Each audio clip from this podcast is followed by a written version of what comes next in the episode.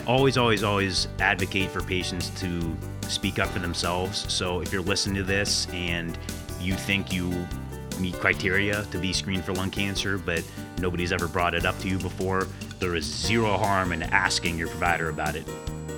This is the James Cancer Free World podcast. Welcome, I'm Steve Wartenberg, and my guest is Michael Wert. Mike is a pulmonologist and medical director of the James Lung Cancer Screening Program. Mike will fill us in on the new guidelines for lung cancer screening, why lung cancer screening is important and saves lives, some of the ins and outs of the actual screening technology, and the new James Mobile Lung Cancer Screening Unit that's out on the road in Columbus and beyond, screening people all over the state. Welcome back to the podcast, Mike. Thanks for having me, Steve. Happy to be here. So, this is a big topic, big news the new mobile unit that's Sure. out there. But before we get to that, I think we should get a little background. Sure. And I wasn't really aware of this, but there's new guidelines on screening, on who should be screened and at what ages and things like that. So, fill us in. So it's it's more complicated than it needs to be first and foremost. So yes, the American Cancer Society just came out with new screening guidelines. Their recommendations are patients aged 50 to 80 who have smoked who have a 20 pack year smoking history, which means smoked one pack per day for 20 years, two packs per day for 10 years, etc. And a key difference between the current guidelines and older guidelines is they removed the quit date requirement for when you smoked. Oh. so yes, so the prior guidelines said that you you screen current smokers but also former smokers as long as they quit smoking within the past 15 years. The brand new guidelines from the American Cancer Society have gotten rid of that. So they basically said as long as you meet the 20 pack year requirement, it does not matter when you quit, you will still qualify for screening. So, if you started at 16 pack a day till you're 36 or 40, you're now 70, you should get screened. technically, and that's why I say it's a little bit because there's still conflicting guidelines depending on you know what society you you follow. So the United States Pre- Preventative Service Task Force uh, they still have the quit date requirement in there, um, and then some insurance companies aren't. Not everybody's on the same page quite yet, but I think in the big picture, the more all-encompassing guidelines are, the better. And I think everybody will eventually develop universal universal guidelines. Okay. And so lung cancer screening is, well, what is it? Like, how do you actually do it and what are you looking for? We sort of know on, on mammograms, you'll see a spot on a colonoscopy. You'll, you'll, if, if there's cancer, you'll see the cancer. What do you, what do you look for? So first and foremost, lung cancer screening, in my opinion, is the easiest of all of our cancer lung cancer uh, of all of our cancer screenings. Uh, it does not require any preparation uh, like a colonoscopy. It's not uncomfortable like screening for cervical cancer, prostate cancer, mammograms, breast cancer. That's not to say you should not get all those screenings. You 100% Oh, yeah. should. Yes. But lung cancer screening is very simple. You don't even have to change out of your clothes. Uh, it's a one to two minute CT scan or, or just a, a CAT scan of your lungs. It's not like an MRI tube where you're stuck in it for 30 or 45 minutes and it can be kind of uncomfortable and claustrophobic. I, I cannot o- overemphasize how easy lung cancer screening is. So you get a quick picture of your lungs, and then some one of our experts will read it within a day or so and let us know if there's any concerning spots or nodules, uh, is what we call them, uh, and then we'll get you in to see an expert if something abnormal shows up on there. So the lungs are pretty big. So you got to take a picture of like pretty much the upper Yep. torso. Yep.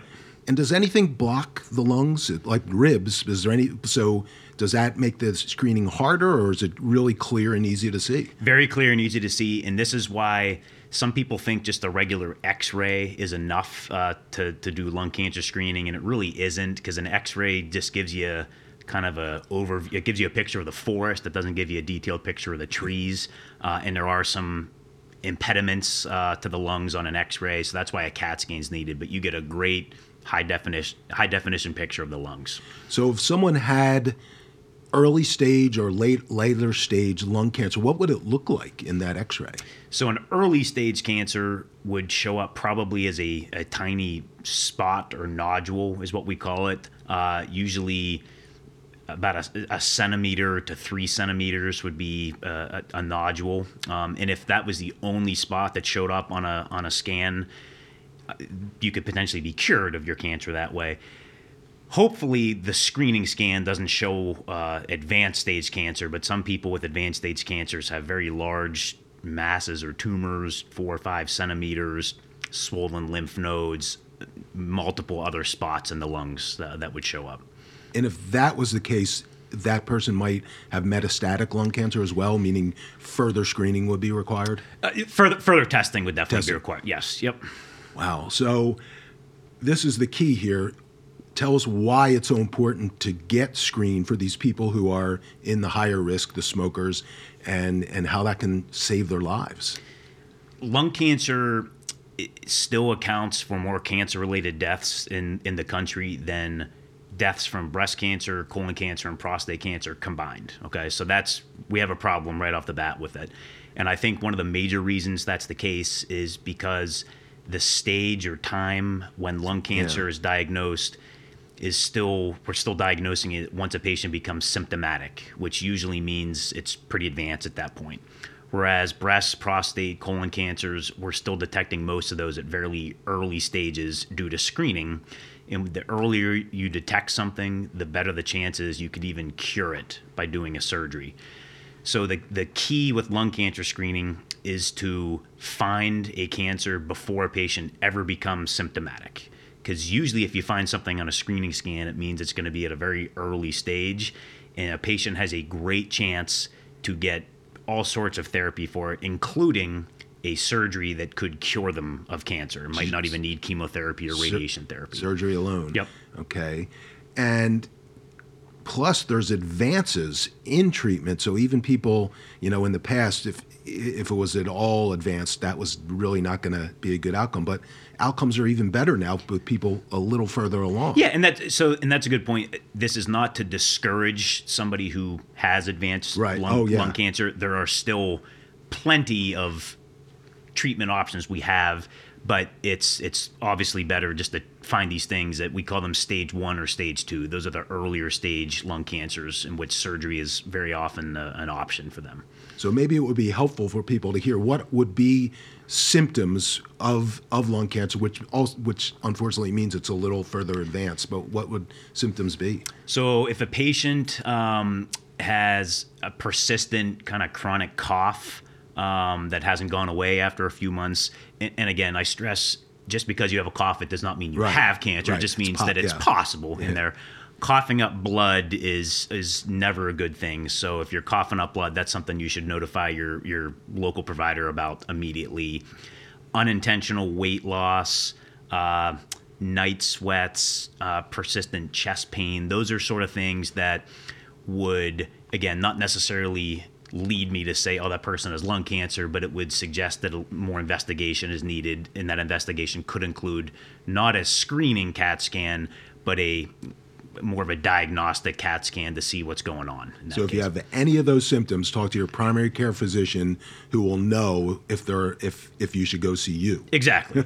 yeah, th- those are symptoms that you should not kind of ignore. minimize, poo poo, yeah. ignore. Some things like aches and pains, okay, you can maybe ignore those and say that's part of getting old or something.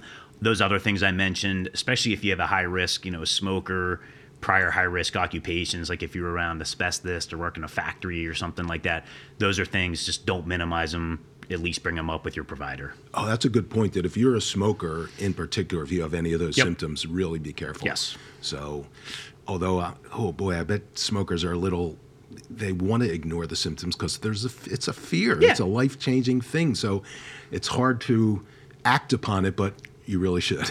it, and that's kind of with screening t screening too. You know, I'm and I'm guilty of this as anybody. Sometimes you think like what I don't know can't hurt me.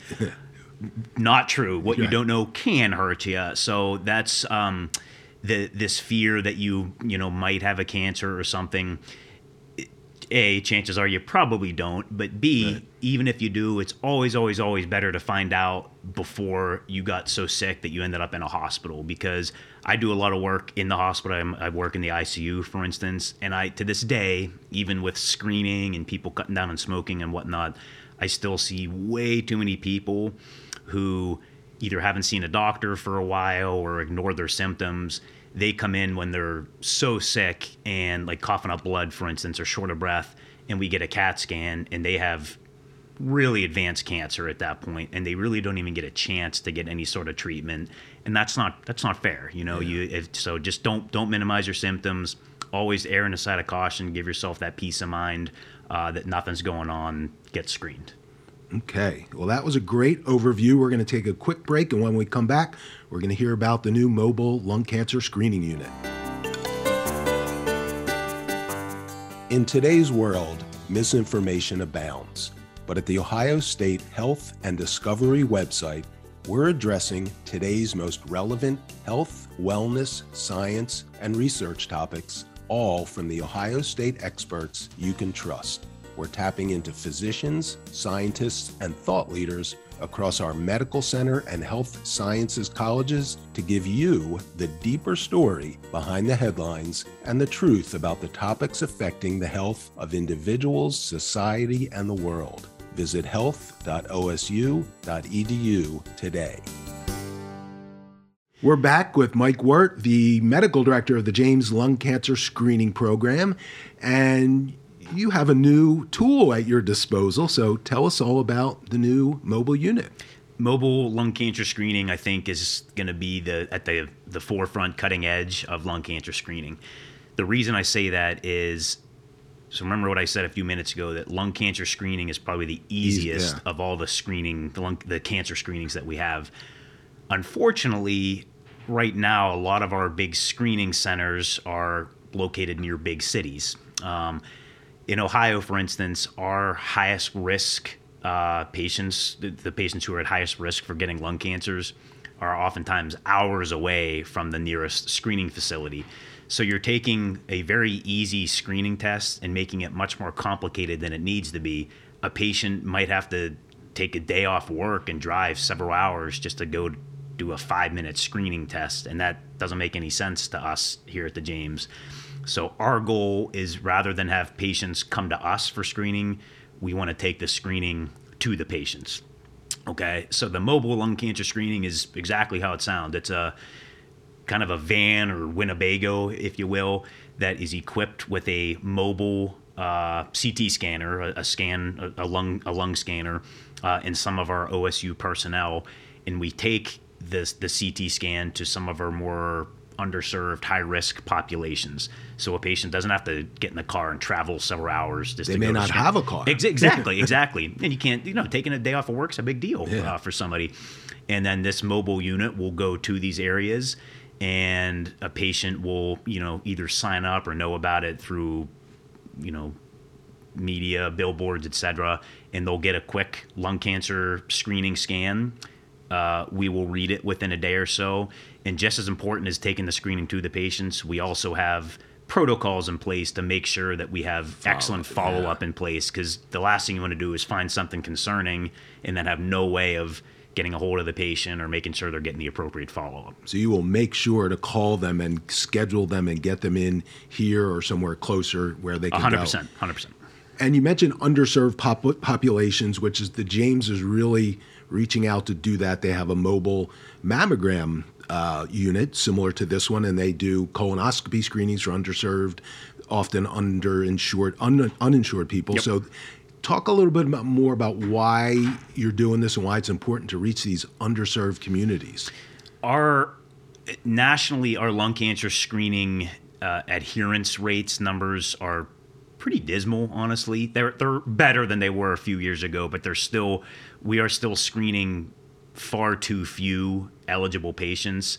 And I do think a large reason for that is lack of access to yeah. screening facilities, uh, particularly in the state of Ohio, like I mentioned. So it, it will take some time, and we're we'll, my hope is that over time we do chip away, and there's no reason our screening adherence rates. I mean, technically they should be 100%. Uh, that might be a little bit of a pipe dream, but there's plenty of room for improvement right now, and we think taking the screening to the patients with this mobile unit uh, is, is going to be a big way to achieve this. I I also get the sense that education is a factor in the low rates that people and, and maybe a lot of smokers don't know that there's such a thing as lung cancer screening. Do you find that to be true? 100%. And it's not even just patients, it's it's providers too. So it's easy, you know, when you work at Ohio State, you whether you want to or not, you're going to be made aware of all the newest, you know, evidence, literature, guidelines. It can be very, very hard for uh, a provider in a very busy, underserved population to be up to date with brand new stuff, you know, on a weekly, monthly basis. So with mobile lung cancer screening, uh, it, it, it doesn't just help educate patients; it help it helps educate providers, and that's the purpose of you know interviews like this.